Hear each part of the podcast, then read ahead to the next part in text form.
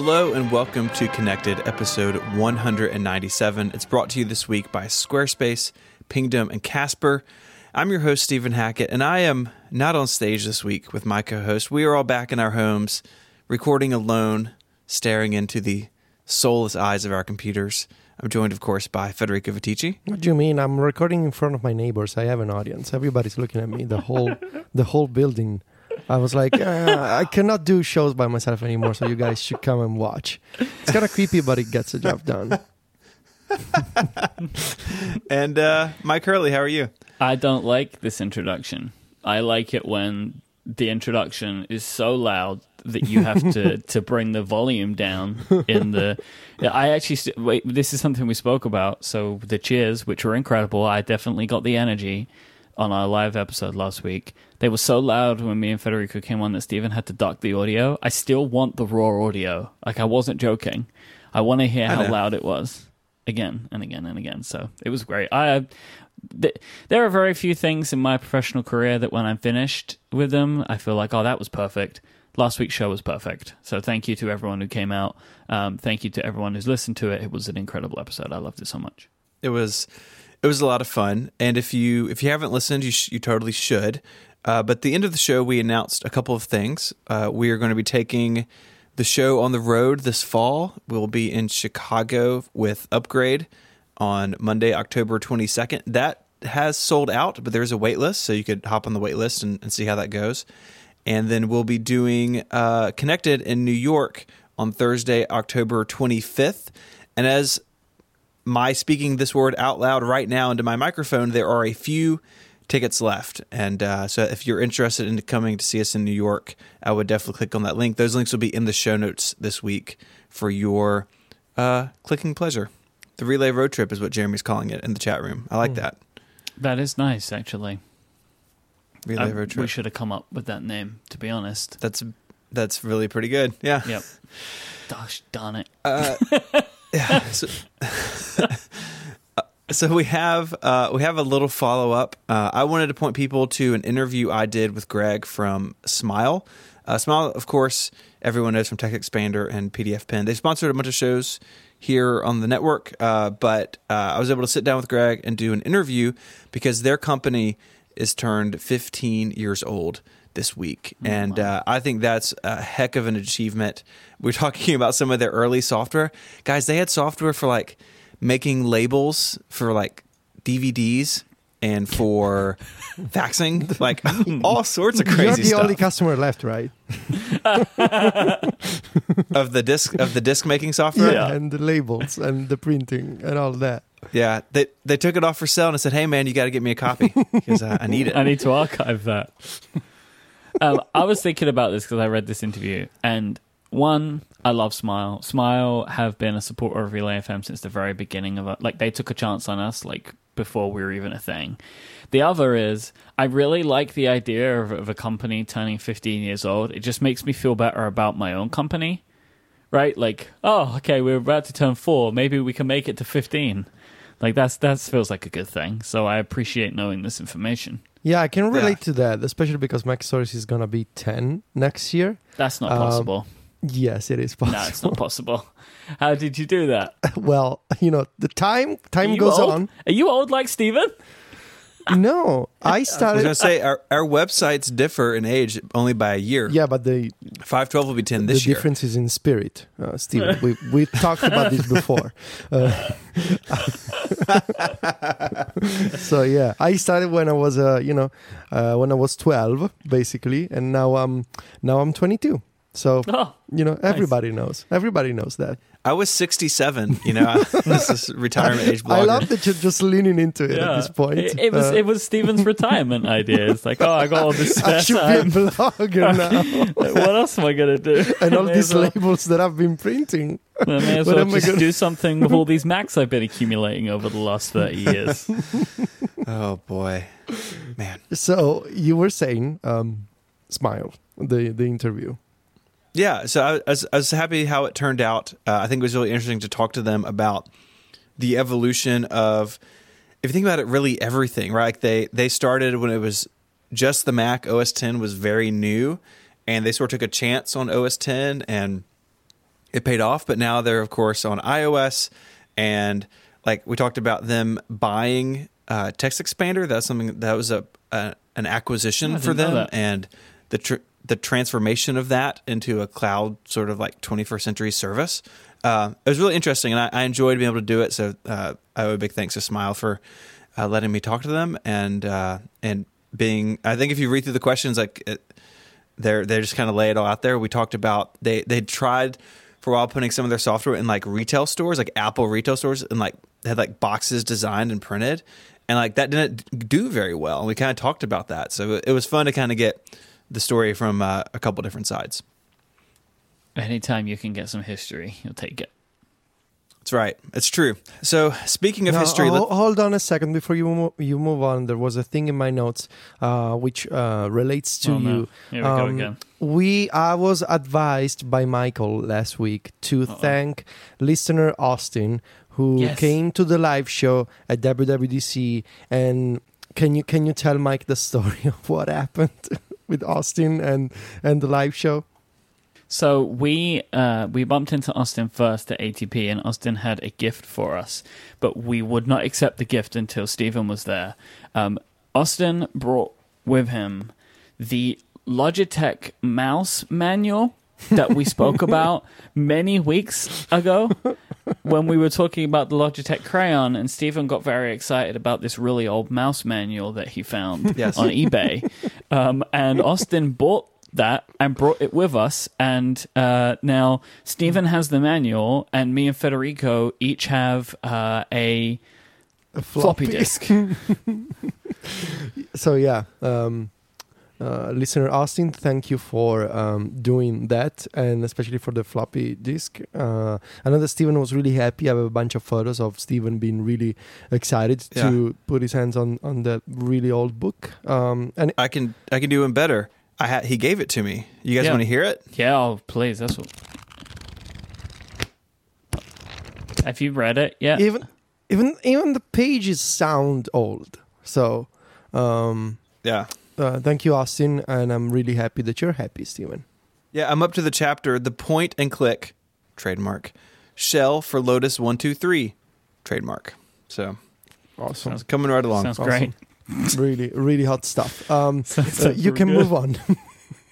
Yes. So speaking of history, let's talk about the workflow app. We have what may be the best use of workflow yet, and it is put together uh, really the art of emoji and the science of the Ticci scale into something that that quite honestly, I think it could change my entire outlook about the iPad. I think I could work on iOS now because of this workflow. So, uh, one of you guys want to walk us through what this workflow does? So this was uh, created by uh, Rosemary Orchard and uh, Matt Cassinelli. If you install this workflow upon your device, at any point you will be able to invoke the Ticci scale. Um, so you will be able to to tweet with your how, how you feel something ranks upon the Ticci scale. Um, it gives you the option to choose uh, which uh, of the areas you want to be pointing towards. So maybe you think something's nightmare or, or good plus, and then it will spit out an emojified version of the Ticci scale for you, so you can rank things whenever you please. It is stupendous. Yeah. Yeah, and it's a it's a really great way to have instant access to one of the greatest, um, uh, you know, types of measurements uh, Of all time. I mean, one day we will look back, uh, you know, uh, names such as Copernicus or Galileo Galilei, and then we're also we're also the Ticci scale up there, the Ticci scale system, one of the greatest revolutions of our time. It's the only true way to understand how much you love something or feel about the, something. It is the it- it's a it's a scientific way Yeah. to to grade your love or hate for something. So, Yeah. mhm. Well, you know, if you think about it, it's all love, really. You know, if you think about it, just something like you have to have negative love and positive love. I Neg- guess. neg- exactly. Yes. Let's let's uh, retire the word hate and use negative love instead. so Oh boy. so now there's a workflow for that or a shortcut soon enough. Yeah. Mhm. Oh man, can you imagine that you'd be Mhm. able to just activate this thing by voice? You can, I- like, I don't know how look that would work, but maybe we'll Mhm. find out later on in the show. Uh, I have one last piece of follow up that I wanted to mention before we move on today. Um, Apple has clarified emoji use in app review guidelines, so they've updated the app review guidelines. Remember, we were talking about this a bunch. We had Jeremy Burge on the show um, to talk about when apps were getting rejected for using emoji. Well, Apple has clarified it to say apps may use Unicode characters that render as Apple emojis. They use an S, which is interesting, in their app and app metadata. Apple emojis may not be used on other platforms or embedded directly in your app binary. So basically, uh, you can use emoji if it's in Unicode text form only. You cannot use any images of them, which is by and large what we had expected. Uh, but it, you know, th- this clarifies it. You can use emoji if you're rendering them as text. You cannot use Apple's emoji as images. So it is done now. Everybody knows. That makes sense. I mean, it seems fair, right? I don't think this is a, like um something to be upset about. No, It's- it's not. But I think that there was, it was getting confusing for a while because there were a bunch of things that seemed to be Yeah, yeah. uh, being removed from the store that didn't need to be, and maybe Apple internally needed to actually clarify it for themselves as well. Um, and now that's been done, so people know how they can move on, which I think is great. Um, so, should we take our first break? And then it's Mm. time to talk about all of my plans for reviewing WatchOS uh, over the summer. Perfect. I thought you were doing tvOS. Well, both. Change your actually. mind? I'm going to stretch Oh. myself Oh my out and do God. both of them because Okay. someone's going to pick up the slack.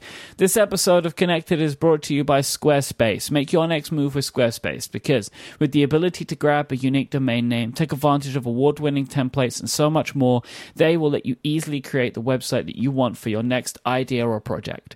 No matter what type of website you're looking to build, they are the only one platform that will let you do it. Squarespace has functionality for all types of websites. You can add online stores, you can add blogs, you can add galleries for portfolios, you can add map uh, blocks so you can have uh, if say you have a restaurant you want to invite people to your restaurant you can say hey here, here it is. They have all of that stuff. It's all built in. You can add very quickly add and integrate with a bunch of other services like if you want to set up an email newsletter or you want to have a form that can be filled out it can all go into google sheets. There's so much amazing information and stuff available to you on their uh, they have lots of different forums and support documentation as well as their 24-7 customer support Squarespace of everything. They win awards all over the place for their templates and for their customer support because it was all that good. There is nothing to install, patch, or upgrade. Squarespace have got you covered.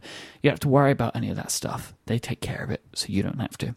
You can sign up today at squarespace.com slash connected to get a free trial and play around with Squarespace and make a website to your to your very heart's content. And then when you're ready to put it out to the world, their plans start at just $12 a month.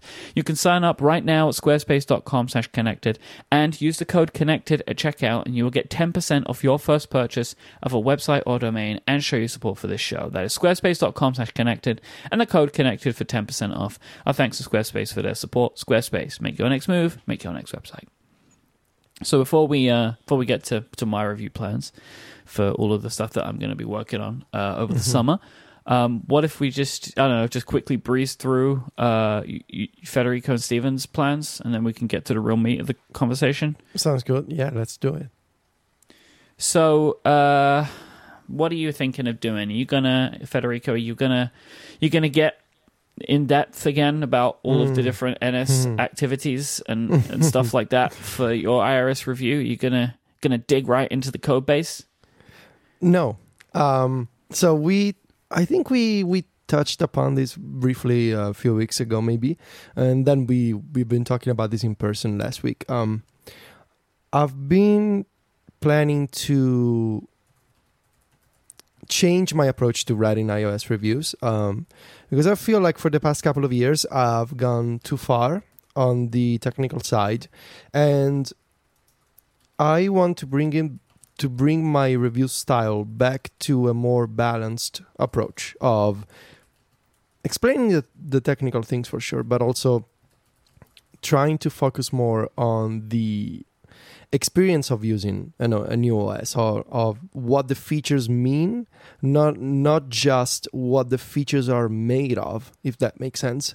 Um, and I feel like I've I've tried both approaches over the years. I used to do just um, personal opinion and experience type reviews years ago. Then for the past couple of years, I've tried to um, uh, give more importance to the technical side, and I feel like I've learned a lot of lessons. Um, and I feel like iOS 12 is the perfect moment uh, to try something that is in the middle of both camps. Um, 12 is really the best time to try something that is shorter. So, for the past couple of years, I've published reviews that were, I think, iOS 10, uh, 50,000 words, and uh, iOS 11 was 55,000. Um, that is way too much, and it it didn't make me feel. I felt good about the work because it was a you know it was a it was a reference material for so many people but um, it didn't make me feel good doing the work. It was exhausting. It was way too much, and it also made the review not easily accessible for tons of people who don't care about the finest details about the API and the SDK. And I've been thinking a lot about this of what is it that I enjoy uh, about doing these reviews? And I enjoy discovering all the, all these little things. I enjoy understanding what's going on behind the scenes but the fact that I en- the fact that I enjoy learning that information doesn't mean that it necessarily makes for a good review. Um, and well, it it made it, it was good for what it made. So like you know, I think last year no, and the year before, mm-hmm. they they were good. They were good things. You had a good yes reference and a good review. But what but i guess the decision say, is: do you need to make the reference part? what I'm trying to say is that I, I felt in some chapters of the review that I was doing those primarily for me and not for the readers, uh, in the sense that I, I was doing them because I wanted to have that reference material, which is an which is a noble approach in, in a way, but also my readers are my, are my priority, not the things that I want. Because personally, I can just keep some notes um, and so I've been thinking a lot about this of how can I make the review more accessible? How can I balance the technical side and the personal experience side, which is really what I what I love writing about of how does a feature or a new design or something that Apple is doing impact me on a daily basis? What's the experience of using the OS? And so uh, I wanted to see what was going to happen in iOS 12. And now that we have iOS 12, I think if you look at the features that Apple is putting out there this year, it's the perfect time to do this kind of approach. Um, we have um, new notifications, do not disturb, screen time. These are all features that are, you know, basically developers have nothing to do with them. There's no screen time API. There's no, you know, and the notification APIs are basically unchanged. It's more on the user experience side, more on the uh, here's what it means to have these features. And of course, yes, there is shortcuts, which will be the technical part of the review. I will talk about what shortcuts do behind the scenes, but also I think I'm uniquely positioned to talk about what shortcuts actually does what it means mm-hmm. to put together a workflow in or custom shortcut in the you know in the new app. Um, i don't see and this was also kind of you know talking to developers last week this was also the the uh, the what developers had as an impression of WWDC there isn't that many technical changes besides shortcut uh, shortcuts to adopt this summer. Um, there's a few things. There's a shortcuts there's a the the SiriKit media stuff but it's not a highly technical OS as in, you know iOS 11 might have been with all the iPad stuff and the drag and drop and the multitasking. So this is something that I've been thinking about for the past year. Um, I want to make the review more accessible, be shorter, try to be at least under 40,000. But if I can do something in between 30 and 35, I would be really happy with that. Um, and I want to find a better balance between describing technical changes, uh, being, you know, of course, having an in depth review, being, you know, having tons of screenshots and footnotes and all the, those details that people love but also i want to write more of my own thoughts of my own opinions of what it means to be to to be using a new os and so yeah that's that's the the basic goal that i have in mind for this summer Do you expect there to be sections that you'll just straight up not do? Oh yeah, oh yeah, for Right. sure. Uh, Okay. One of my one of my plans is to, um, for example, um, stuff that I'm not really an expert about, like Apple Books. Uh, I don't read books. Um, I it's some it's one of the thing those things that you say, man, I really should read more books, and then you never do. Um, what I'm planning is we're going to have on the website this summer, this summer, uh, sometime in July or August, um, a few deep dives into the new apps um, and some features that I will not cover in my review, so that I will have a section of these apps in my review. I will describe my uh, the basic idea of what's new and my uh, you know the um, the few thoughts that I have about them, and then I'll just say for deep dive you can read this article from someone who knows more about this stuff than than me. Just like i did with uh, swift playgrounds three years ago. It's not that i can learn swift um, just to write about playgrounds in my review. Uh, so apple books i think is a great example. I can talk about it for the limited use that i have of the app but then i will have someone else uh, write about apple books more in depth. I think that makes sense. I think this is probably good for your health. Yes, from all, all types of health, the physical health and mental health. I don't want to go crazy again uh, putting together this review. And ideally, um, I should be able to get it done in, in the two weeks of writing that I usually uh, set aside for myself in July. Um, another change um, I'm not watching any sessions right now, which is uh, unusual from uh, you know especially uh, it, it's a big change for from the past two years. Um, i used to come back from wwdc and just download all the sessions and watch all of them. But for the reasons that i mentioned uh, before of there aren't just that many technical changes in 12 um, and also i want to use the os for a month before I start writing about it. So what I'm doing is I'm just getting regular work done. I have iOS 12 on my iPhone, on my iPad. I'm not watching any sessions. I'm just taking notes of things that I notice in normal daily usage. Um, so I'm trying, you know, it's the same approach that I used to have a few years ago. And then I'm sure that I will read through the documentation of, you know, the changes again, such as shortcuts, which I've done this week. Uh, so it's not like I will, I will abandon the technical stuff completely, but I need to, to strike a better balance between these two sides of my reviews. And like I said, I think 12 is the is a great opportunity to do so this this this year. All right, I'm pleased because I think this is going to be, I think by and large, better for everyone except the people that needed the this this reference guide. But I think stuff like that can exist in other places. You Yeah. know, I- think that whilst you did a great job, it's not necessarily what you're best at. No. Um, I, I don't think Mhm. people Yeah, read your work for reference, but it's you know, but I guess a lot of people will use it for that if it exists. But there are other places that can do that. You know, I can think of somewhere like Ars Technica, right? I, I would assume that that's a kind of a thing that they do.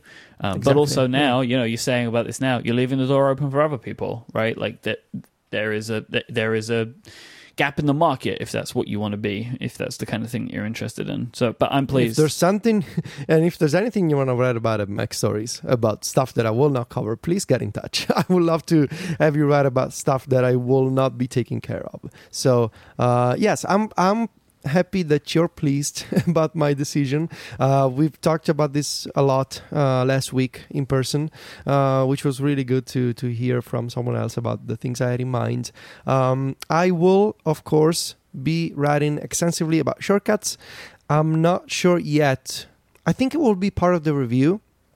I I've been considering the idea of having a separate story because it's an app on the you know it's that you get from the app store but i think overall it will make more sense for me to have it in the review itself um, so it'll probably be in there but otherwise um, i will be sharing tons of shortcuts on MacStories club MacStories unconnected everywhere. I will be sharing shortcuts everywhere because uh, because now Apple has made it official. So uh, yeah, I'm. Um, also, I don't have a process yet for uh, research and putting together the review. It's something that will uh, circle back here on Connected in a few weeks.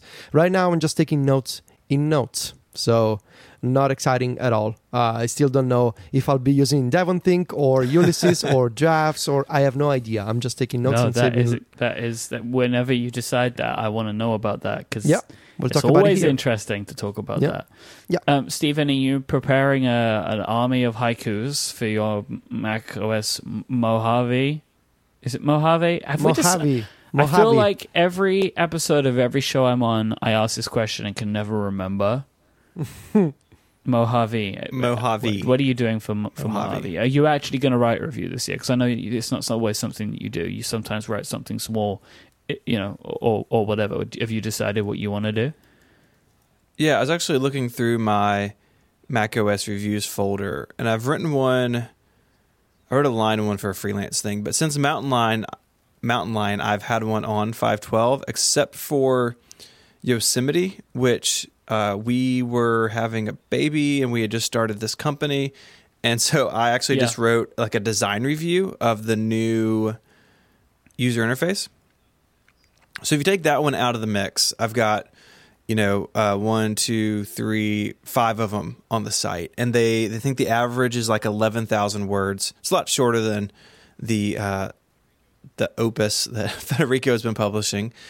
But yeah, I, I intend to to do another one. I think it'll be about that length. You know, I have a tendency to just focus on the consumer like features side of it and only dip below the surface when I feel like I need to.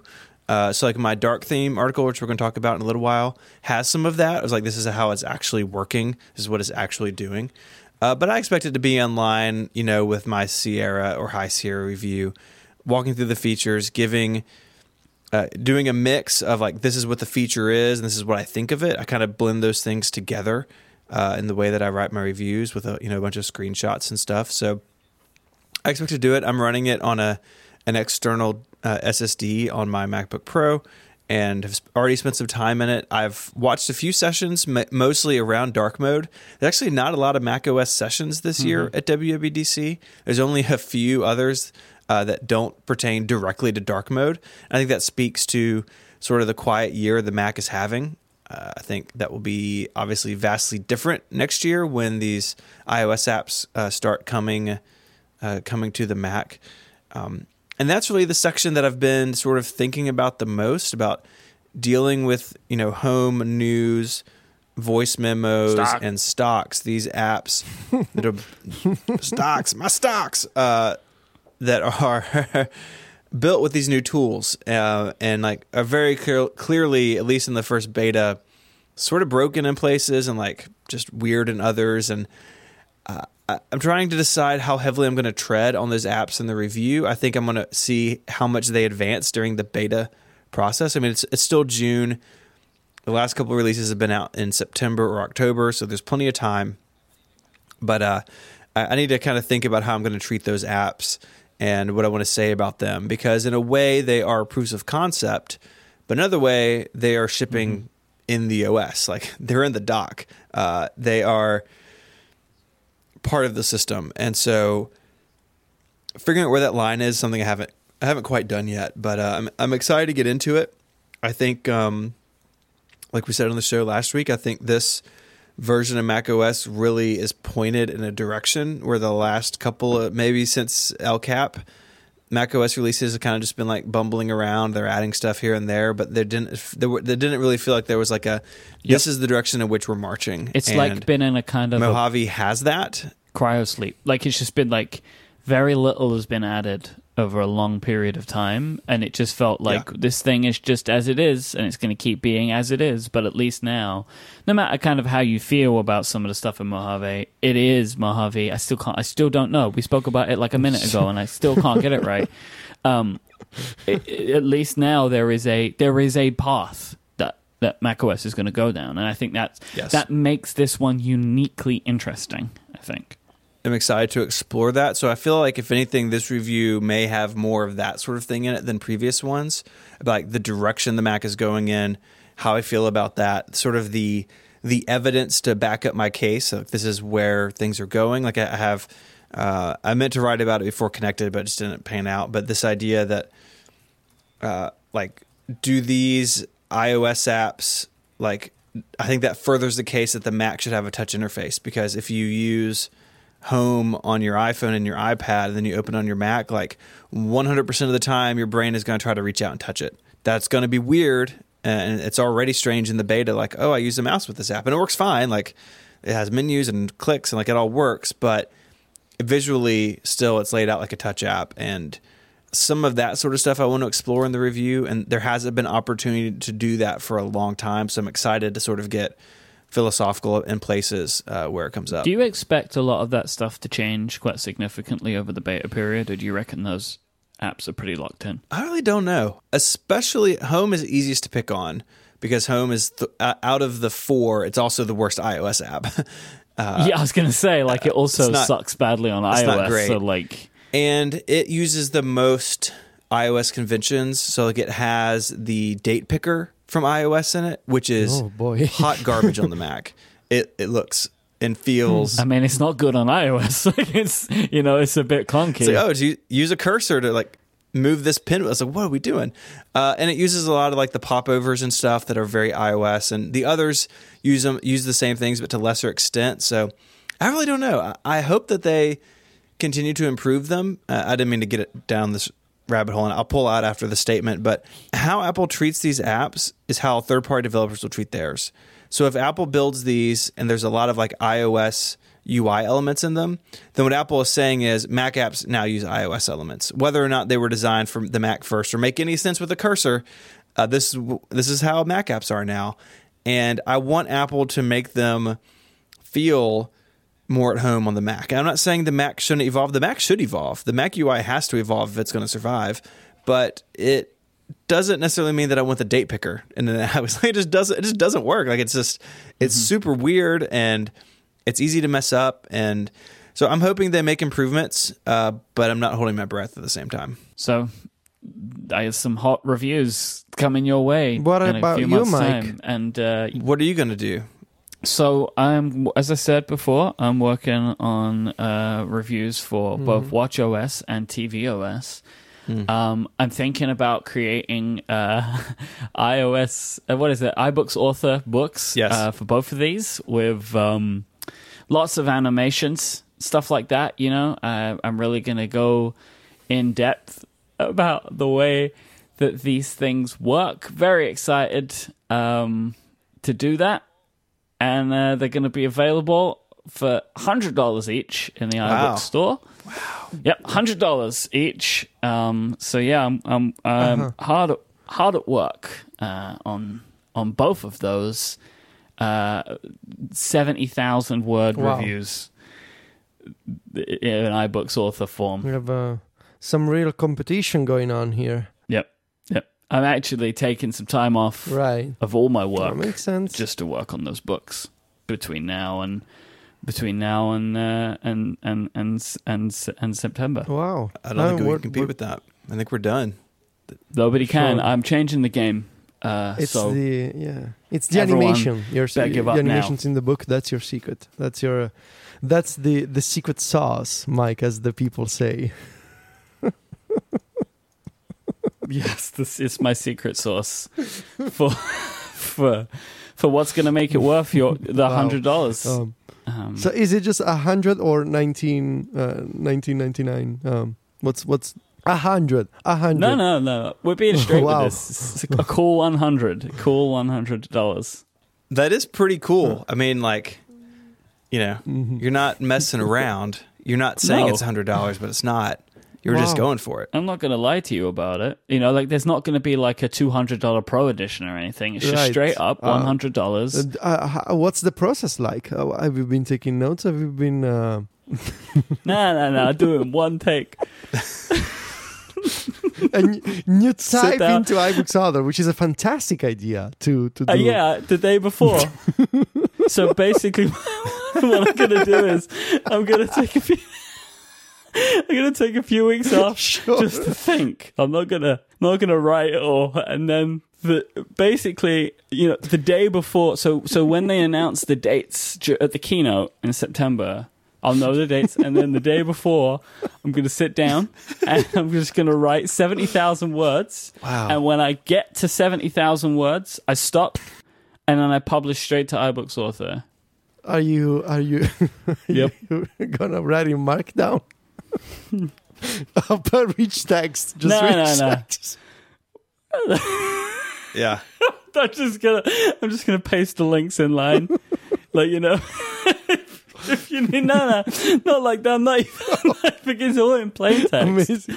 So like you know, if you need a link, it's just how much more convenient that can it be than if I say like go to this link and like the link is just there. You want to see the URL before you click on it, and that's Exactly. common sense. So that's how you know I'm not like gonna So gonna that's catfish you or anything, right? Like you're gonna just get right. That, Wow. is that a is that a, is that a concern that you have when when you're reading stuff online? that people are gonna catfish you with links. Well, look, at least you'll know with my reviews that can't happen to you. Like that is a guarantee. But you're that I can saying get. things about other people's reviews in oh that my God. statement. No, I'm not. No, I'm not. Don't click any links on 512 pixels. God knows what you'll end I'm up. just saying. I'm just saying. Like, who knows? Again, like you don't know, right? But with me, with my style, you Mm-hmm. So- 100 percent know where you're going when you click it. You know, like because you guys, you put these little Easter eggs in there and stuff, right? Yeah. I don't have any Easter eggs. Mine are just regular eggs. Like they're just right there. just on the counter Complete- for you to see. Pick them up. Please that you have regular eggs, Myke. Uh, that's No secrets. just regular eggs in my reviews. Is there going to be an audiobook version? no. Just Nah, plain nah, nah, text nah. in None of that iBooks author. I won't have the time. I won't have the time. How am I going to do that? I've got to write it, you know? Yeah. What what what Yeah. things are you gonna animate if it's just plain text? What- What's gonna be animated? No, no, no, no. The animations are they're going to be in there, right? Right. Just the text is in plain text. That's why I'm using iBooks Author because they have all the animations Oh. Okay. options. Okay. I'm right? looking forward to Sure. it, Myke. If you ever need um, an editor, It's going to be real good. um, no, okay. no. I don't want one. It, that, Right, editors right. just slow you down, Okay. man. You know, like I'll be done, and then the editor's like, "Oh no, you've got to do more." It's like, "No, I don't want Uh-huh. to do more." okay. So okay. just so go for um, it. You know, I'm excited for you. I'm um, good luck.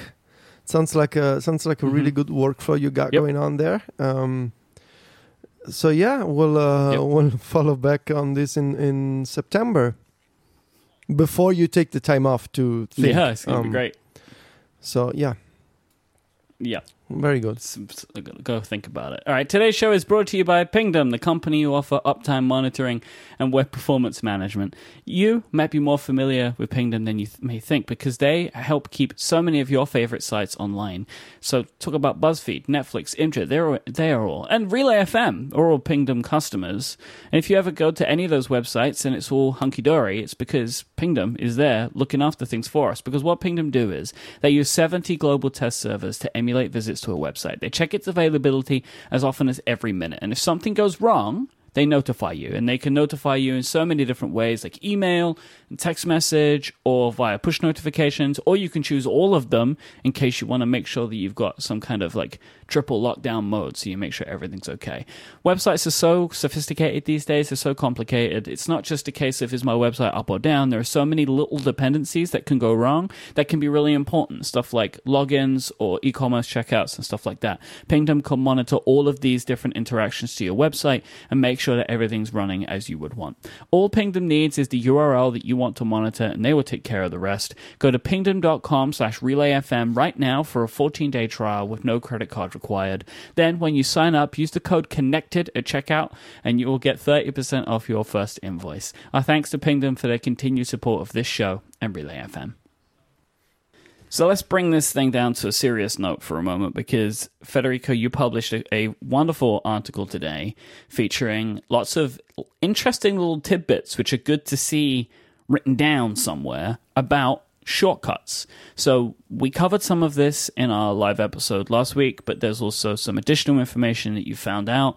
Um, it seems like that you've really kind of you've really got your head around this and you know you you say, i think you say this in the article you, you had some very interesting conversations with some developers and stuff over the last week and it seems like through what you've heard and through digging through what's available you've got a pretty good handle on what Siri shortcuts are, what the shortcuts app is going to be.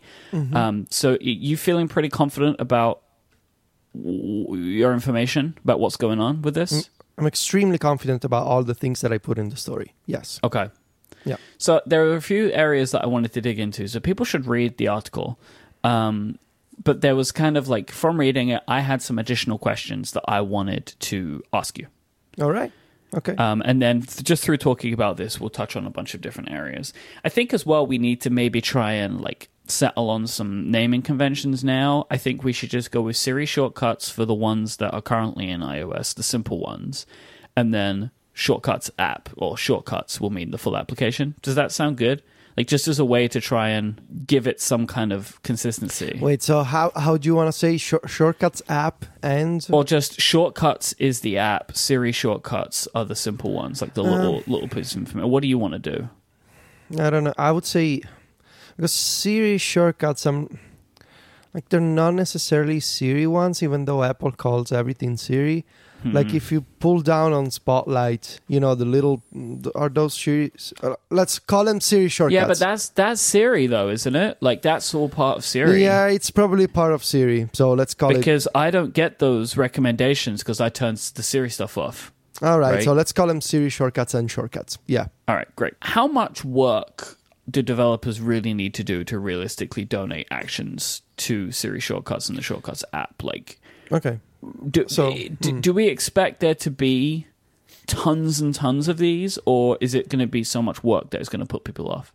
All right, so it depends on um depends on a few things. First of all, um a shortcut should be donated, which is this horrible word that Apple is using. Uh, donating shortcuts means making it available to the system, It's like Um, giving it, right? I can't. giving it to the system. Like I, I don't Maybe that's understand why why they didn't a choose that because just over and over saying giving it to the It's system the, is it's just the, very it's the strange. good Samaritan developers making donations to the system. This, hey, I look, don't know. the system is needy. We can help it out by giving it these things. Just get on Um, board. yeah. So um, there's the first thing to consider is that um, a shortcut makes sense if it's a repeatable action that is timely.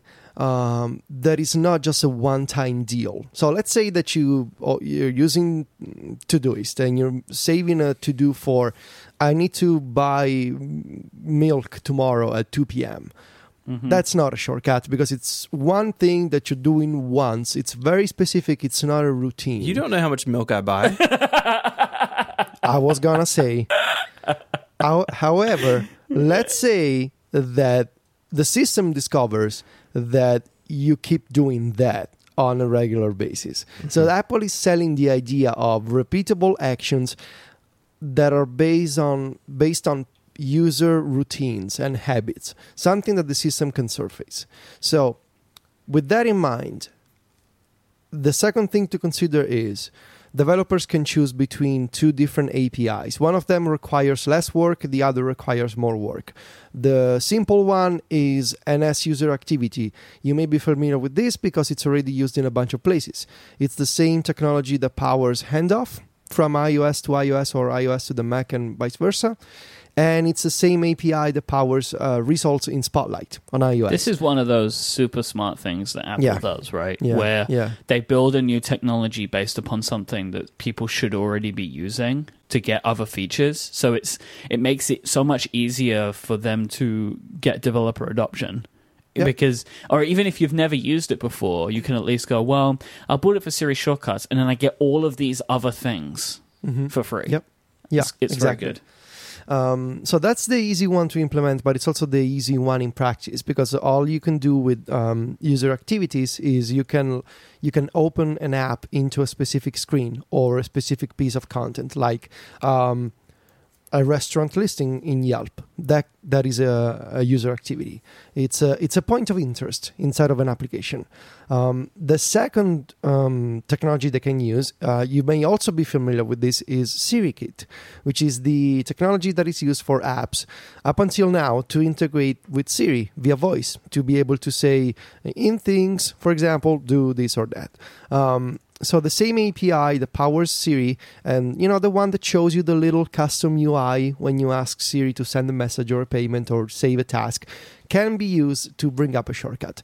That requires more work from developers, um, but also Apple is kind of making it easier for everybody to adopt SiriKit because there's a new custom type of SiriKit integration that developers can use. Until today, SiriKit was organized in domains, which are categories of apps. Uh, that was a bit too limiting for types of apps that don't necessarily fall into one bucket or the other. So now Apple is saying, well, everybody can integrate with SiriKit by making a custom integration. What does that mean? That means that when you open Xcode, um, there's a new extension point. Um, when you when you're creating a SiriKit extension, you can say you make it a custom one, and actually you you get um, actually I actually have a photo here for reference. Uh, you get a, a list of verbs and actions. It's like a little dictionary Mm. that allows you to build your Mm. own sort of semantic integration with SiriKit. Um, and for for example, you can say This was uh, what Marco was asking for on ATP, I think. yeah, right? so you can do things like uh, the generic section. Uh, under generic, you have do, run, or go. And uh, for example, if you want to make a, an information type of integration, you can say view or open. If you want to do share, you can do share, post, or send. So this is basically like a little dictionary that tells Siri how to talk about your integration. So that, like, if you want to share a tweet, it'll say I shared it instead of saying I bought it because it's not like you bought a tweet. You know, it doesn't make sense. So you can promote tweets, baby. Sure. that's how we're gonna get them. So it's a way for developers to make a custom intent that follows um, a specific set of definitions. Uh, it's I mean I'm not a developer, but just looking at the screenshot, it makes sense to me. So visually speaking, So, from from the perspective of being a developer or a user, like, yes. why would you choose one or the other? Like, what more do you get going with this Siri custom intents that can be given up, that can be donated as shortcuts, as opposed to just using NSUserActivity? So here's what I think will happen. Um, lots of apps will use the NSUserActivity because it's built in. It's already it's been available since iOS 8, and it makes sense to launch apps uh, into specific screens. It's something that we've been doing for years with stuff like Launch, Launch Center Pro or Launcher. Uh, so I expect the adoption of NSUserActivity type of basic shortcuts to be um, to be massive uh, because it's it's so uh, little work for developers. Mhm. Um, for SiriKit, I think the custom intent makes a lot of sense if you have um, information type stuff. If you want to show users something um, like a little p- piece of content without having to open the app, uh, could be a hotel reservation, could be a restaurant reservation, could Right. be a document, could be an image, could be anything. So expect the informational type of um, response from Siri to be quite useful. Um, So would it be I- safe to assume that the the example they were showing with Philz coffee, that was a custom intent I think so. Yeah. because it had an image and you That's could an press a button. Right. Yeah, Okay. and and it says I've ordered your coffee. Uh, Yeah. So that's exactly I think one type of custom oh, intent. okay. Yeah, Because Yeah. it's also customizing the response. Yes, exactly. So not Right. only you can you customize the the image that you see in the little Siri's snippet, uh, you can also add buttons uh, around the little custom UI, and you can Right. customize what Siri says. So yeah, What are we talking about with buttons here? Like Buttons, we're how talking about interactive confirm or can cancel. these be? right. Okay. Is is that it? yeah, you cannot have something like a calculator in in a Siri snippet. So I'm sorry, James, but you cannot bring PCalc to Siri. Huh. Um, yeah. I'm sure he thought about it, but Oh, yeah. He not possible. did. I actually spoke to him. he asked, and they said no. it's like no, you you cannot So- do that. even though and i wanted to say that even though apple is sort of reusing SiriKit, it's not like every single SiriKit action should make sense as a shortcut. Um, again, Apple is stressing the idea of shortcuts should be something that users want to access frequently. So if you send a one time payment to Myke over Venmo or PayPal, uh, maybe that's not a shortcut because you've done it one time in a year but if you send it like on a weekly basis then maybe that should be a shortcut. So ultimately it's up to developers to figure out what should be a shortcut.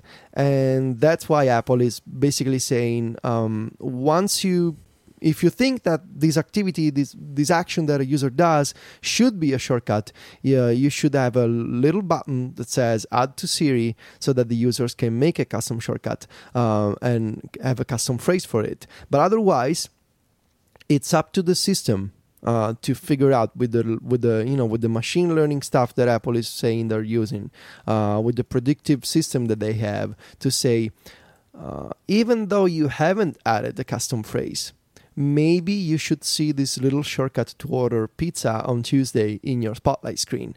So it's a fascinating um, twofold approach here of you can either have a custom phrase because the user decided to make this action a shortcut or you can let the system predict it for you um, I want to see how it, will play out because, like, right now, I don't have a lot of faith in the predictive type stuff. Yeah. Um, but also, it's I gotta see what happens uh, when I'm actually using iOS 12 for like a month, and when I have 50 apps that offer shortcuts mm-hmm. to the system. Will it scale? Will it actually understand my habits? Um, we'll see. I have more. I have a lot more faith in the custom phrase approach because it's something that I create, something that I want to use. Yeah, I mean, and maybe it's limited just because I work from home, but I feel like the the stuff it's doing now to predict stuff just it doesn't seem super relevant to me. Uh, and mm-hmm. again, maybe that's because I have a lack of structure. Like if I went to the same office and the same coffee shop every day, maybe it would work better. But for me, I'm kind of kind of the same boat as you. Like I want to see how it works, but I feel like I'm going to be using the the custom voice triggers a lot more than things that it suggests right. to me. Yeah, I agree. So, so I have a I have a, a, a conceptual question, really mm. uh, because I've been thinking about this. all of the shortcuts, the suggested shortcuts, and, and the way that people can can build shortcuts in the app, is this a good thing or a bad thing for developers? Because especially if you have a large company, right? You you have a pretty large user base. You have a you have an application that is pretty big in nature.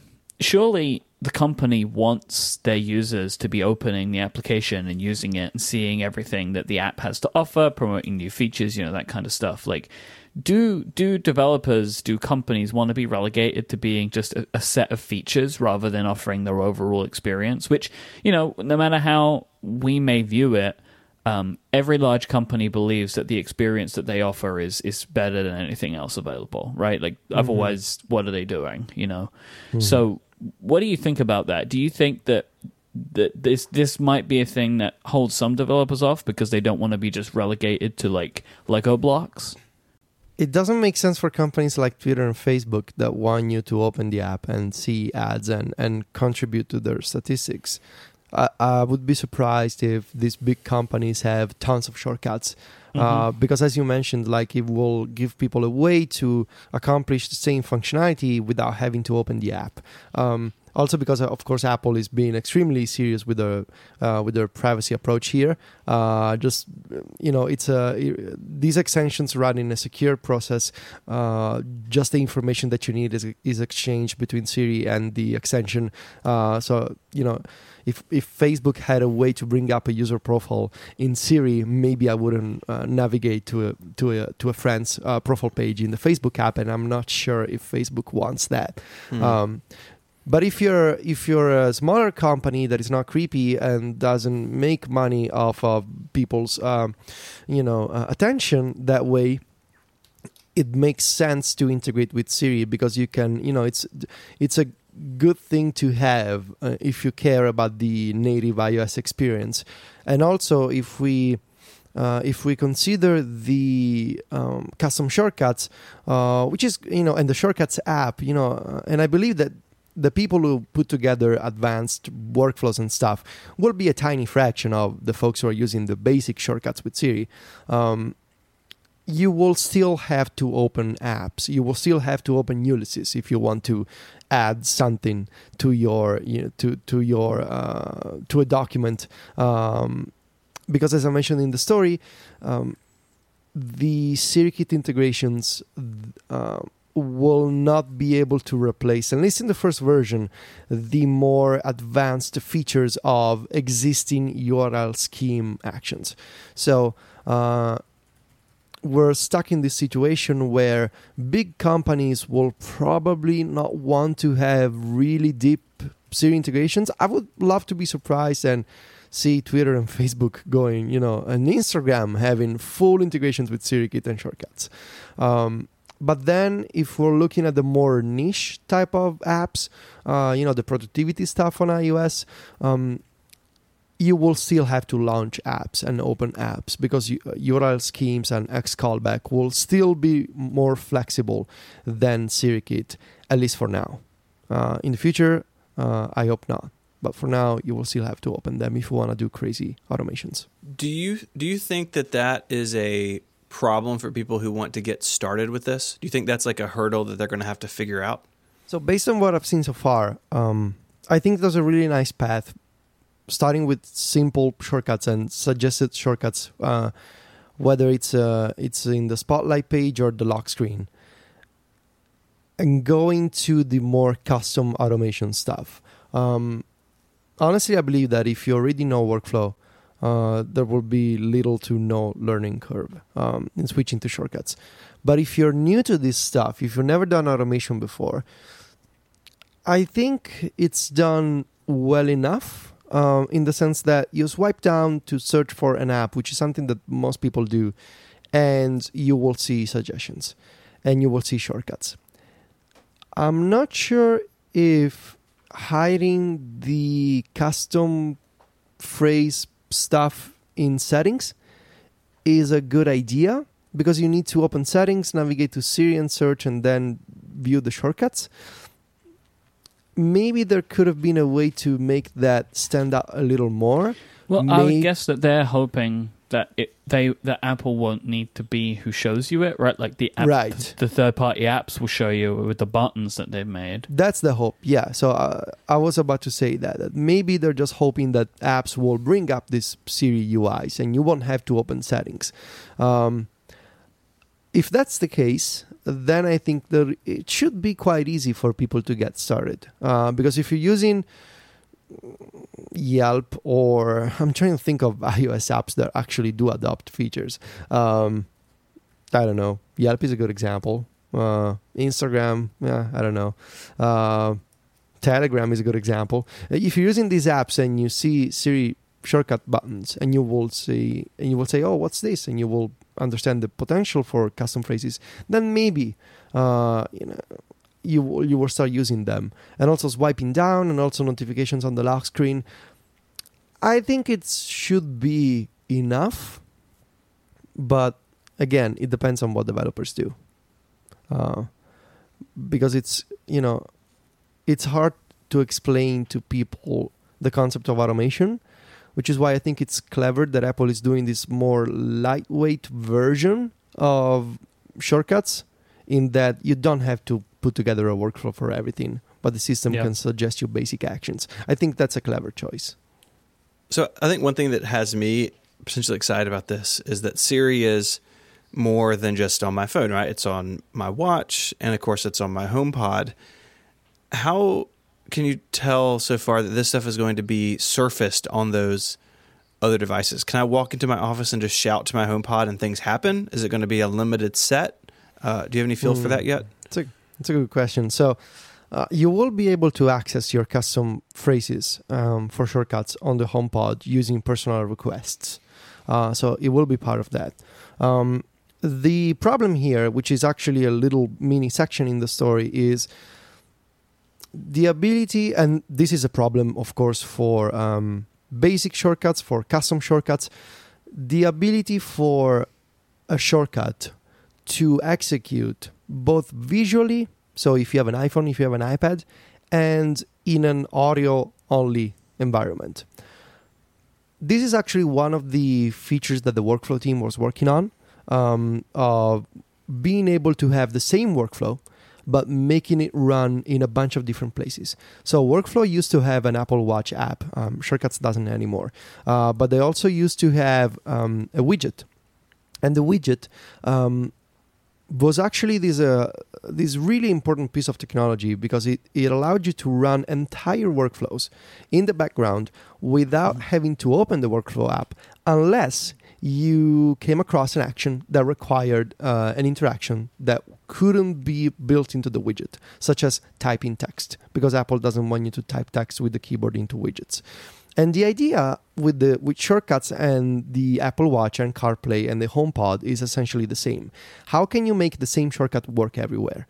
Um, so for app shortcuts, I'm not sure how developers will be able to confirm actions without having a UI. So if I want to order a coffee, will I be able to um, use it both on my iPhone, where I can see the little restaurant snippet menu and a button that says confirm? Will I be able to do the same on the Apple Watch and on the HomePod? I'm not sure yet. Uh, what I what I'm pretty confident about is that if you put together a custom shortcut, um, so a workflow, and you have actions such as choose from list or ask for input, stuff that requires you on iOS to type text or choose from a list of items or choose from a menu, you will not be, be able to have that in the first version of shortcuts when a shortcut is running via Siri. Um, because my understanding is that Siri, at least in the first version of iOS 12, will not have the ability to say, "Oh, here's a list, a list of items in your shortcut. Choose one of them." Or mm-hmm. usually here you would type some text, but now uh, you can just speak it to me. So it will not be interactive like that. So to answer your question, will I be able to walk into my office and shout things to the HomePod? It depends on the shortcut that you want to run. Um, if it can be executed via audio only, then yes. If it requires you to interact with the shortcut in some way, it'll probably tell you to continue on your iPhone. Uh, as for right now, uh, you can set up custom phrases. You can ask the HomePod to uh, execute one of them, but it will give you an error because I think it needs an update. So at least that's what happened with my ah. three HomePods. Okay. Uh, the, nobody wanted to, none of them wanted to run my custom uh, shortcuts, which makes sense because it's you know the system. You know, uh, people um, are actually seeing all these workflows show up in the in the settings. I'm pretty sure that's actually that's actually a bug because workflow hasn't been updated for iOS 12, and there's an API for iOS 12 only, which uh, dictates how and when uh, user activities show up in settings under shortcuts. So um, yeah, uh, it depends, Stephen, on what you want to do with okay. your HomePod. So you mentioned in your article that um, you're very confident that you will be able to bring over all of your existing workflows and they'll basically be unchanged when it moves over to shortcuts. So I wondered, like, as far as you're aware, will it be possible for me to take like an existing workflow and add new shortcuts to it? Like, is this stuff going to be able to be mixed and matched between? Can I use like the old, more complicated versions and, and functionality with the new functionality? So the idea is that all your workflows will just migrate over to the new format. And mm-hmm. because you, shortcuts will have the same actions will have the same features uh, it'll mostly look the same. I mean we, we've seen the screenshots. Uh, the idea is that the once you you have all your old workflows into shortcuts there won't be any difference between the old ones and the new ones. So yes you will be able to add all of the new actions that uh, shortcuts will will offer. Um, because my uh, what I understood is that Apple doesn't want to um, end up in a situation where uh, all the workflow users are upset because they lost a bunch of functionality in the transition to shortcuts. And that's great, that's great news because it means that not only are we getting uh, new system features but also we can keep the old ones and we can live happily ever after ideally. Um, best i love you best that's the best i love you timeline so yes um, i don't know I'm not sure if uh, shortcuts will replace uh, workflow on the App Store. So you'll just basically update the app and you have shortcuts, or if it will be a separate app and there will there will be some kind of uh, feature or tool to move over your old workflows. Um, I would be surprised if shortcuts kept the same old workflow sync uh, account mechanism. I'm pretty sure it's gonna move to to iCloud. So that said, um, it could be an update or it could be a new version, but uh, I think, and I'm and I'm pretty confident actually that uh, nothing should break. Uh, so Mm. at, le- at least that's that's the that's what I've been hearing uh, recently. But uh, we'll have to see, of course, once there's a beta and once Shortcuts launches in uh, sometime in, in September, I assume. I have one last question for you. So, when creating these uh, custom shortcuts in the Shortcuts app, do you have any idea if it will be possible? So, like, for example, I can create shortcuts for many, many, many activities, right? Like, and, and I need to go into individual ac- applications to surface all of the different things that I can that I can create shortcuts for, Siri shortcuts for. Do you know of any sense that if I'm in the shortcuts app, will I be able to surface these? Or do I need to like find them all first? Do you, do you follow what I'm saying? Like Yeah. in the old workflow, you had a list of everything workflow could do. Is that going to be the same with shortcuts? Yes.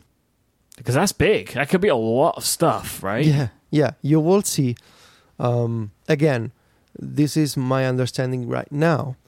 You will see both the new native app shortcuts or Siri shortcuts and the old apps uh, Oh. category with the So in URL scheme theory- stuff. Every action that is donated to the system to become a Siri shortcut will show in the shortcuts app. Yes. Wow. Yes. That's that's it, it, it, what's interesting about that is it's very big and can be very varied depending on the user. Is there any sort of privacy angle there? Like, does does it sync that NS user records across iCloud? So, like, if someone picked up my iPad, they could see everything I'm doing on my phone because those records are like breadcrumbs on what you're doing across a bunch of different apps. So um, I don't think that that information syncs with iCloud uh, because that is just exposed to the system. What syncs with iCloud, I think, is when you add a custom phrase to a shortcut. But just like your iPad doesn't know which apps you have installed on your phone, I mean, unless you use screen time, which maybe also kind of does. Uh, Apple is doing some new things this year with um, uh, keeping track of a user's installed apps. Um, I mean, I'm sure everything will be encrypted, but especially if you consider screen time, where it's not like you have a separate instance of screen time for, for iPhone and screen time for iPad, then the iPad already kind of knows which apps you're using on the phone. Um, then maybe the answer is I don't know because um, Apple must be keeping track of these things somewhere. Uh, I don't think that workflow on the iPad will say will say, "Hey, I know that you have uh, OpenTable on your iPhone. Why don't you put OpenTable here as well?" I don't think that will happen. But again, screen time is a precedent in this case, so I'm not sure. Um, Myke, uh, yeah, I f- think with iOS 12 there are a bunch of areas where it's like it's like a local privacy thing and it can be a problem depending on your situation, right? That both screen time and Siri shortcuts they're going to start surfacing things and you know, if people pick up your devices, then yes, they will be able to learn new things about you. And as of all of this stuff, right? Like when we're talking about the sharing of a touch ID or whatever, uh, that's just going to be on you and, and your home situation as to whether you're cool with that or not, I guess. Right. Yeah. Um, there's a couple of um, details that I need to mention to answer your question, Myke. The first one is that actually app integrations uh, or app shortcuts in the shortcuts app is super confusing. The Siri shortcuts will have a toggle uh, on them that says show and run, so Mhm. that you can choose to actually see the little Siri UI or not if you're running the shortcut uh, in Siri, for example. And if if show and run is disabled, uh, Siri will just execute the action and breeze through, uh, move on to the next step. So not Um, even needing to open applications anymore, right? No, because Siri it all it's all done in the background. Uh, Damn. Uh, unless, I mean, and uh, the user activity stuff, if you say, take me to this page in OpenTable, then of course you will have to launch yeah, the app. there's nothing it can do. But if it's a SiriKit intent, it will just run in the background. Um, also, the big catch maybe is that these Siri shortcuts, these native actions, are not as customizable as what we have today with X callback in workflow. Um, meaning that shortcuts are offered by apps as they are. They don't they won't have custom fields in them when you add them to a shortcut. Um, so, for example, today in workflow, you can say add to things. That's an action. And when you add um, this action to a workflow, you have a bunch of fields that you can fill yourself, such as title or due date. That will not be possible with Siri shortcuts in the first version in iOS 12 because these shortcuts are effectively pre-made they're not user customizable. They shouldn't accept any custom input. They will not set any custom output. And if you actually take a look at the screenshots shared by apple they the the they are not connected uh, to any other action. So the vertical Mhm. line that runs through a, a workflow uh, or a custom shortcut stops when it runs through a native um, shortcut. Because again they are little uh, standalone entities that are not like the current X callback actions. So that I think is of course the next big step, right? Of being able to have intents that are actually user customizable. And at that point, and Stephen is gonna maybe hate me or love me for saying this. What's the difference with HyperCard, really, where you have a program that gives you a little UI that you can customize and make your own? Um, right now, SiriKit intents are just l- extensions offered by developers. Huh. I'm a. I'm just proud that you know what HyperCard is. But but be like, I think that's why this stuff is so exciting. It's the same reason that like HyperCard was exciting, and the same reason that Automator was exciting because it it, it brings like th- these are. I know we've quabbled over this term over the years, but these are like intro to development type tasks, right? Like hmm. learning how a computer can do things on its own is the first step in development. And you may not make it past that first step. I surely haven't. I'm not a developer, but I can automate stuff. And this coming to iOS is a huge step down the road of is iOS like are iOS devices computers? And I know not the way you think about them, not the way I think about them, but like in the broadest sense, having a, d- a device that you can develop on is a really big milestone in the lifetime of a platform. And this is another step down that road. And that's why it's so exciting because for the first time, it's from Apple, right? It's not like these crazy workflow Right. workflow guys building this amazing tool from the outside. Like now, like now the automation is coming from inside the house. Like they, they are in the system, they are in Siri, and that's a huge step forward. So I think comparing it to something like HyperCard or, or Automator, or even the terminal to a degree, I think that's fine because it's it's an important step in the in the evolution of a platform. Cool. So you love me for saying that. I do. Best I love you. Okay. Thank you. All right. All right. So before we move on from this, I had, there's just a couple of things I just want to run through super quick that were just small details from the article, which were exciting to me. The share extension, URL schemes, and the widget will remain. action extension. People are gonna correct you. So yeah. Yeah, the action extension and the Mhm. share sheet. Yes. Uh, HomeKit support is added, Mhm. which is Yep. amazing. Um, there was one thing that I thought of. I don't know if I mentioned this on the show or not, but it's kind of cool. Like even apps, even like devices that aren't HomeKit devices, could in theory work with all of this stuff Oh yeah. because they could just surface a, a shortcut, which I think is also kind of cool. Um, show result isn't is it that you're excited about? Show result, right? What is that? It's one of the new actions that Mhm. should make it in uh, the Shortcuts app. It's a way to show uh, result in Siri. Uh, and uh, the beautiful thing about this action is that you can mix and match uh, plain text and magic variables. So you can define your your own custom response in Siri, and you know when the when the shortcut runs, it'll uh, assemble the variables and it'll show you the result. I think that's a Could- that's a could fantastic idea. Show result also be read out loud on the HomePod. Yeah, Yeah. Mm, mm, Mhm. Interesting. Uh, no dictation of text into Right. into this stuff. Which so like the idea would being we go right the way back to the beginning of the the, the show. You can't say like. You, you, it's the the idea is you can't dictate a result before or after you Right. give a shortcut command. So you can't say like add a new task to Todoist that says blah blah blah blah. That's two separate actions, right? the idea would be that if you have yes if you have a shortcut with a custom phrase you cannot mix and match the custom phrase with some other words. Uh, because uh, those words will not be treated as input uh, by the shortcut. What i want to see is workflow has a dictate text action uh, Mhm. that brings up the native dictation ui on ios. What happens um, if, if if you use dictate text and you ask Siri to run a custom shortcut, will it just fall back into just tell me? And I, I will take, you know, uh, the, I'm actually doing the dictation for you, or will it say you need to use your iPhone for that? So we'll, we'll see what happens there. Fingers crossed on that one. And Play Media. What does Play Media entail?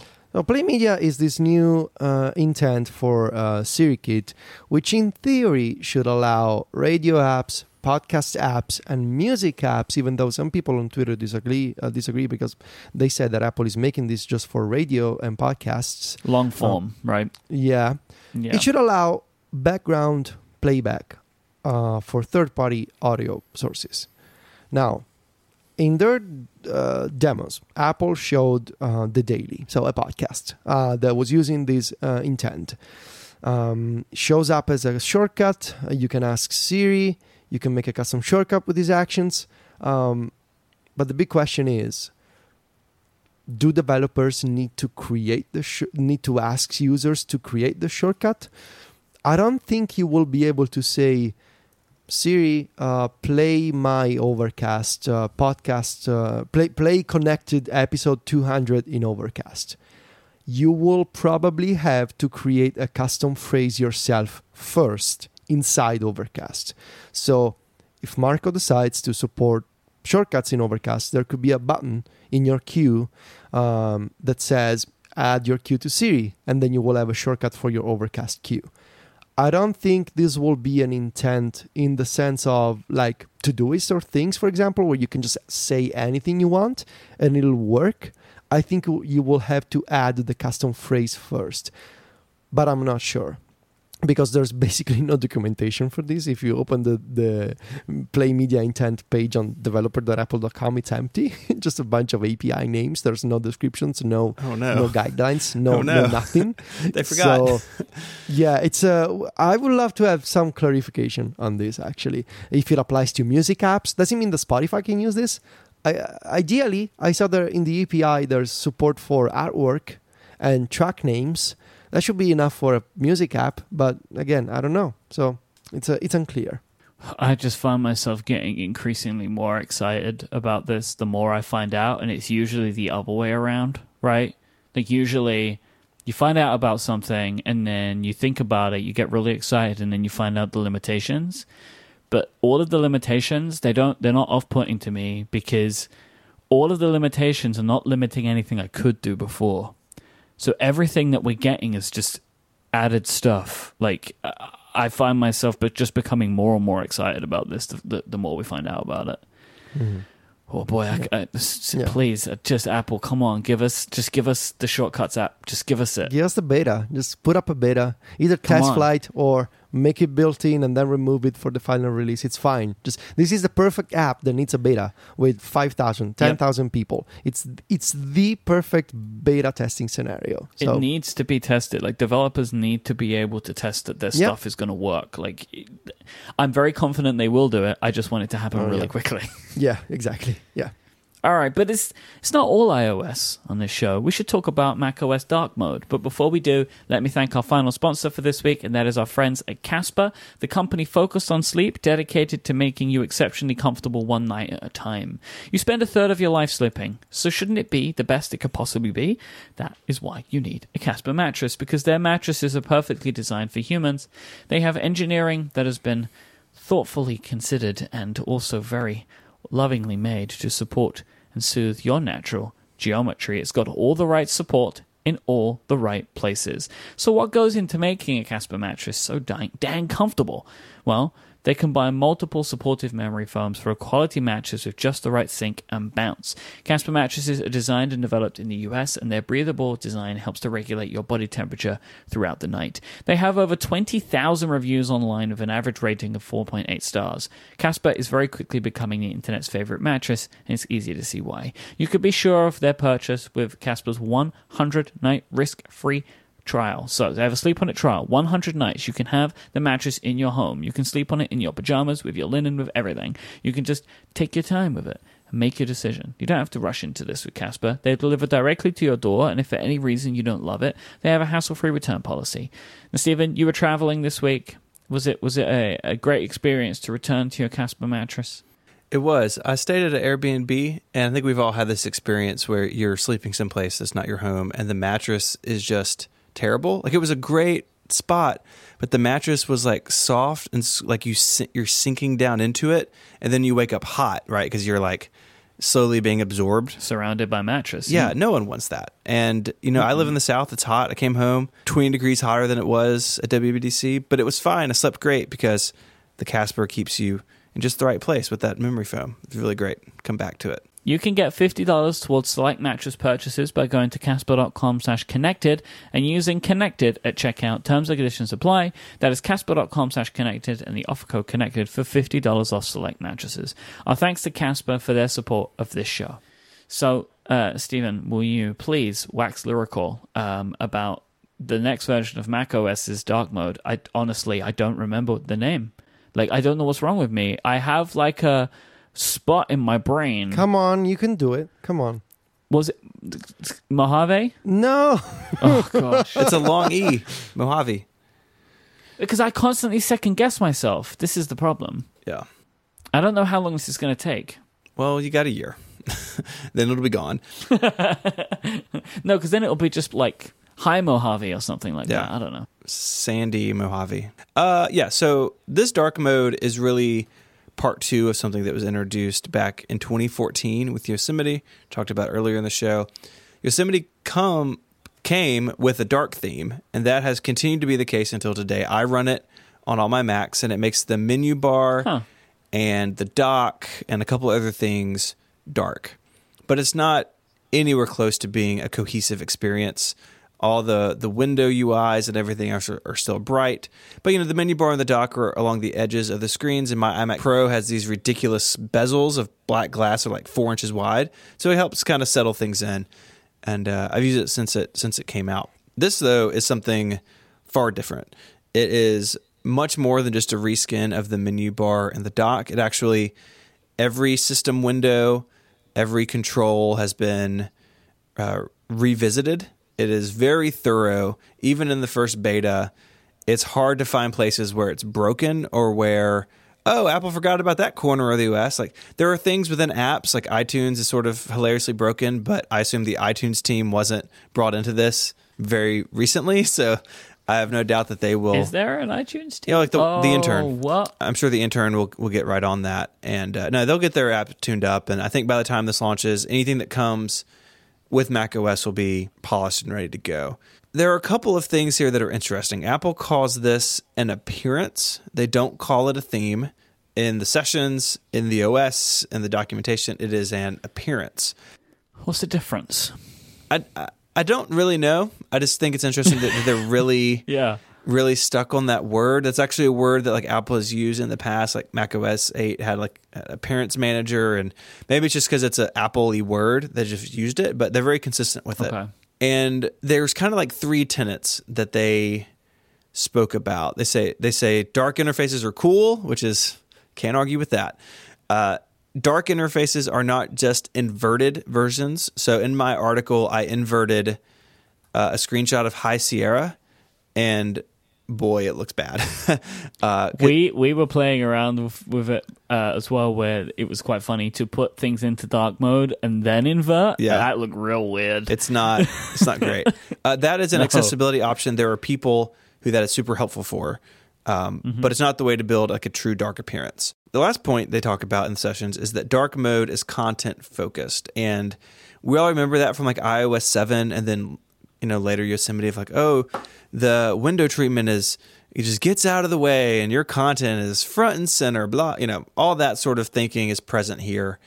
And it kind of works. Like there's a reason things like Final Cut and Logic have dark modes because when you're working in content creation apps, you want the UI to sort of fade back and you can really see your content. And they've brought that to everything from the Finder to system preferences to photos. Uh, it's just everywhere. And and I think it works. Like you look at these screenshots, I have my laptop in front of me uh, running dark mode and like it's it's sort of a nice calming effect. I actually kind of really like it.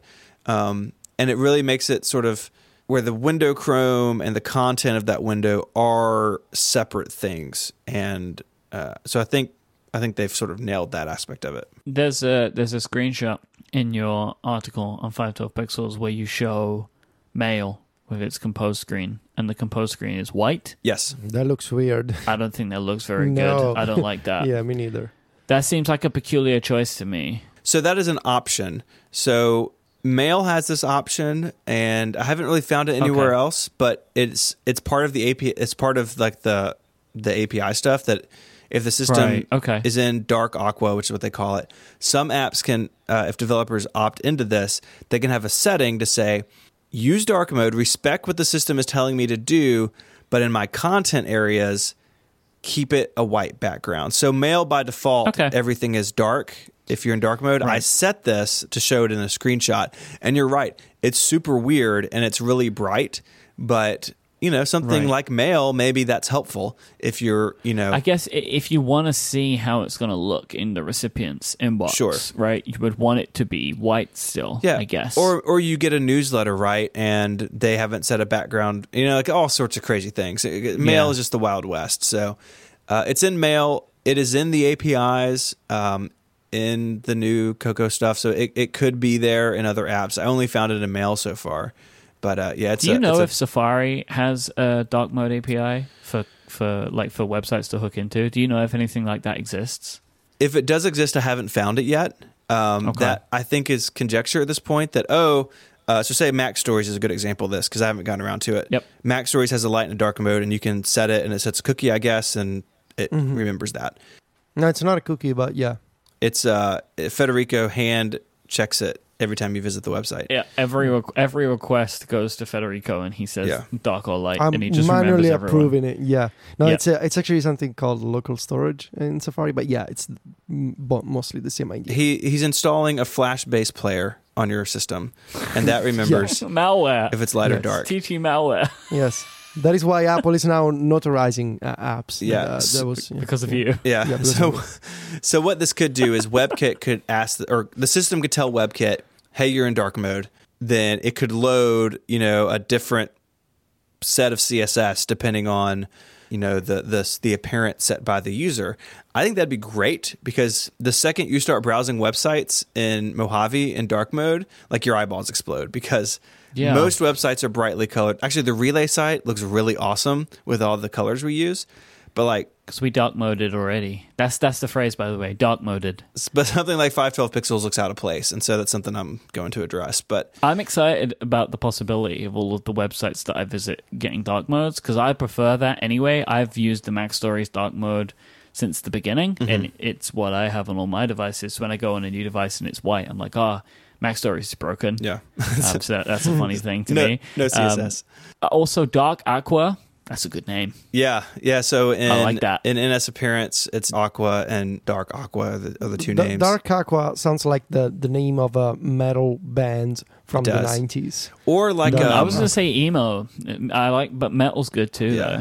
Though. they're just they're just singing songs about mac os interface but they're all really sad about it Sad water. Yeah, there are a couple of things I think that are that are worth touching on. There's something um, called vibrancy, and this has been around really since like iOS seven. It came to the Mac in Yosemite, and if you look at the screenshots, uh, or if you if you use a Mac now, the most common place to this is the sidebar in Finder, where it picks up the background colors and sort of shines through, but sort of in a um, sort of in a very like translucent way. So in my screenshot on my really bad red and blue example wallpapers, you could see the sidebar. I genuinely cannot believe that this is still around. Like, I, I it boggles my mind. Like, uh, I I can't honestly like it. Just seems ugly to me. I don't like th- it. that that transparency. I, I really I don't know who's using it. Q tweets for everyone who's using it, but still, I just like it surprises me that people leave that on when you can turn it off. I run in reduced transparency um, because I, I don't really care for the vibrancy, but it's still there. And in dark mode, it does what you think it would do. Um, But there's also something called desktop tinting. It's only present in dark mode, and it uh, what it does is it affects the color temperature of the gray. So if you have system preferences over a red background, it's a little bit warmer. It's a little bit pinker. But if you have it over a blue background, uh, blue wallpaper, it is cooler and a little bit bluer, and it's it is very subtle. And I really don't think the screenshots do it justice. If you see it in person, you can really tell if you're kind of tuned into that thing. But that's there across the board in dark mode. And, and in the keynote there or in the sessions, like, well, you know, we don't want the gray to like contrast with the wallpaper. Like, no one's ever going to see. Like, it's fine. But um, it's uh, it's there. but, but don't worry, we'll let the wallpaper shine through though. That's right. okay.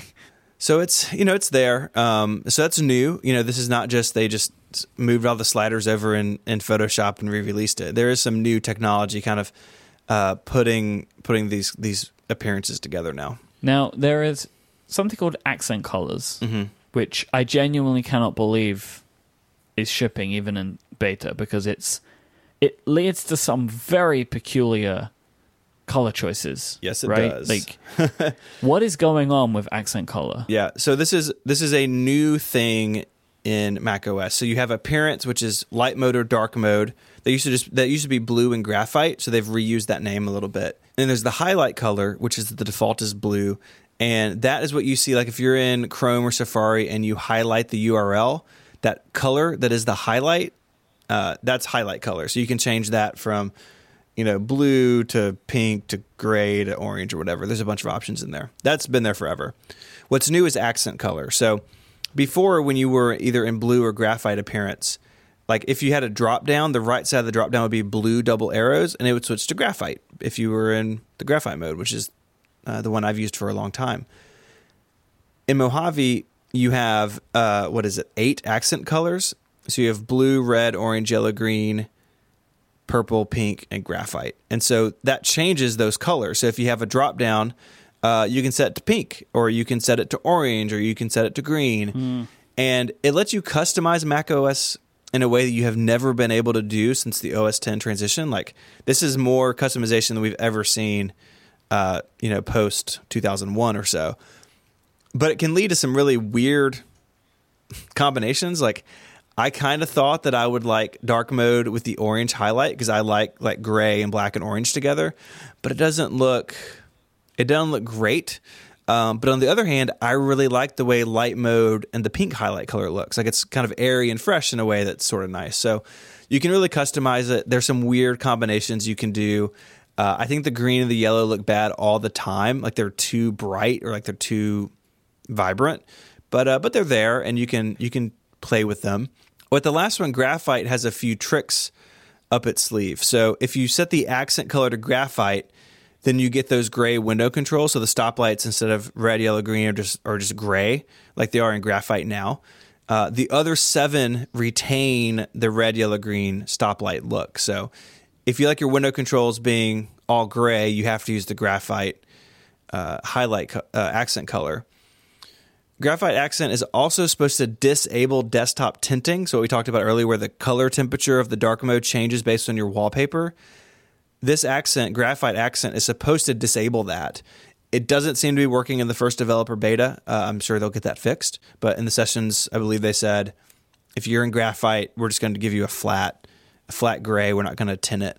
Um, so graphite is a little more subdued, and like the dark mode in the graphite accent really looks subdued. It's really flat. It, it really sort of fades away. I think it's a really professional, nice look, uh, but it's one that um, I'm not sure everyone's gonna love. I think some. I think a lot of people are going to want the the multicolored stoplights. Yeah, I I I like uh, graphite and have been using that forever. Mm-hmm.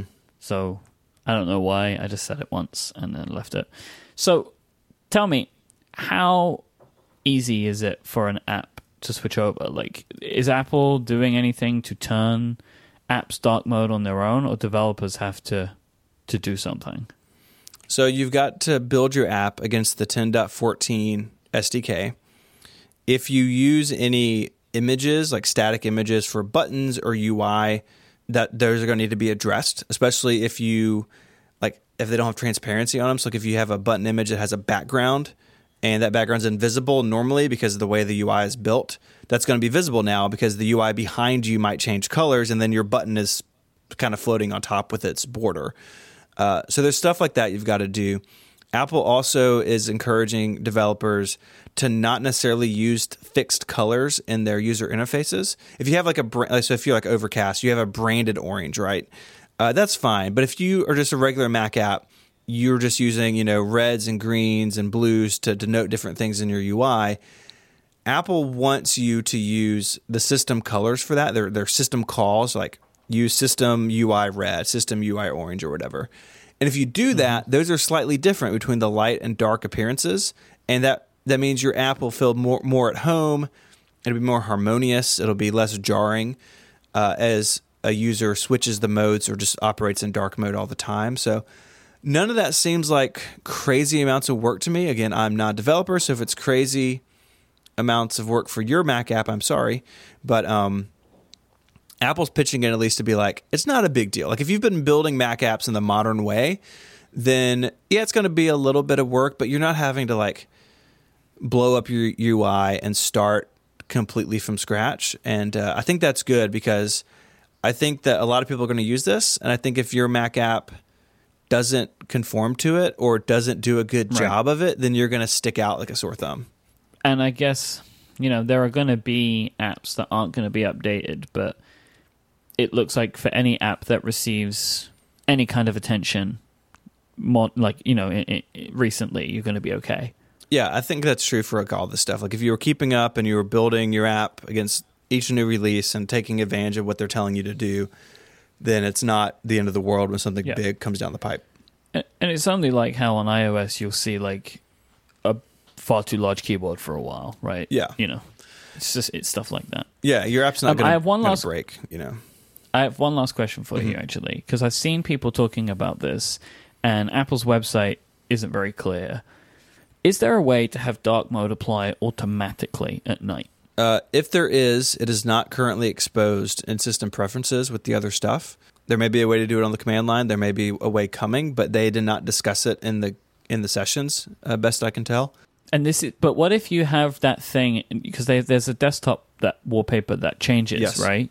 and that doesn't change it to dark mode. Uh, I don't. I don't think it does because right now I have that that desktop set and it hasn't changed it back to light mode. So okay, I, I may be wrong, but best I can tell, that is not the case. Um, the only way to change it is to go in there and change it yourself. Now, that said, night shift is part of dark mode and it's really bizarre. Like it feels like dark mode is brighter the later in the day you get, because uh, it warms it up, and it, it it's sort of a weird effect. Oh. I'm not sure if there's more fine tuning to do there, or I'm just not used to it yet because I've been using Night Shift on the Mac for a while now in the regular appearance.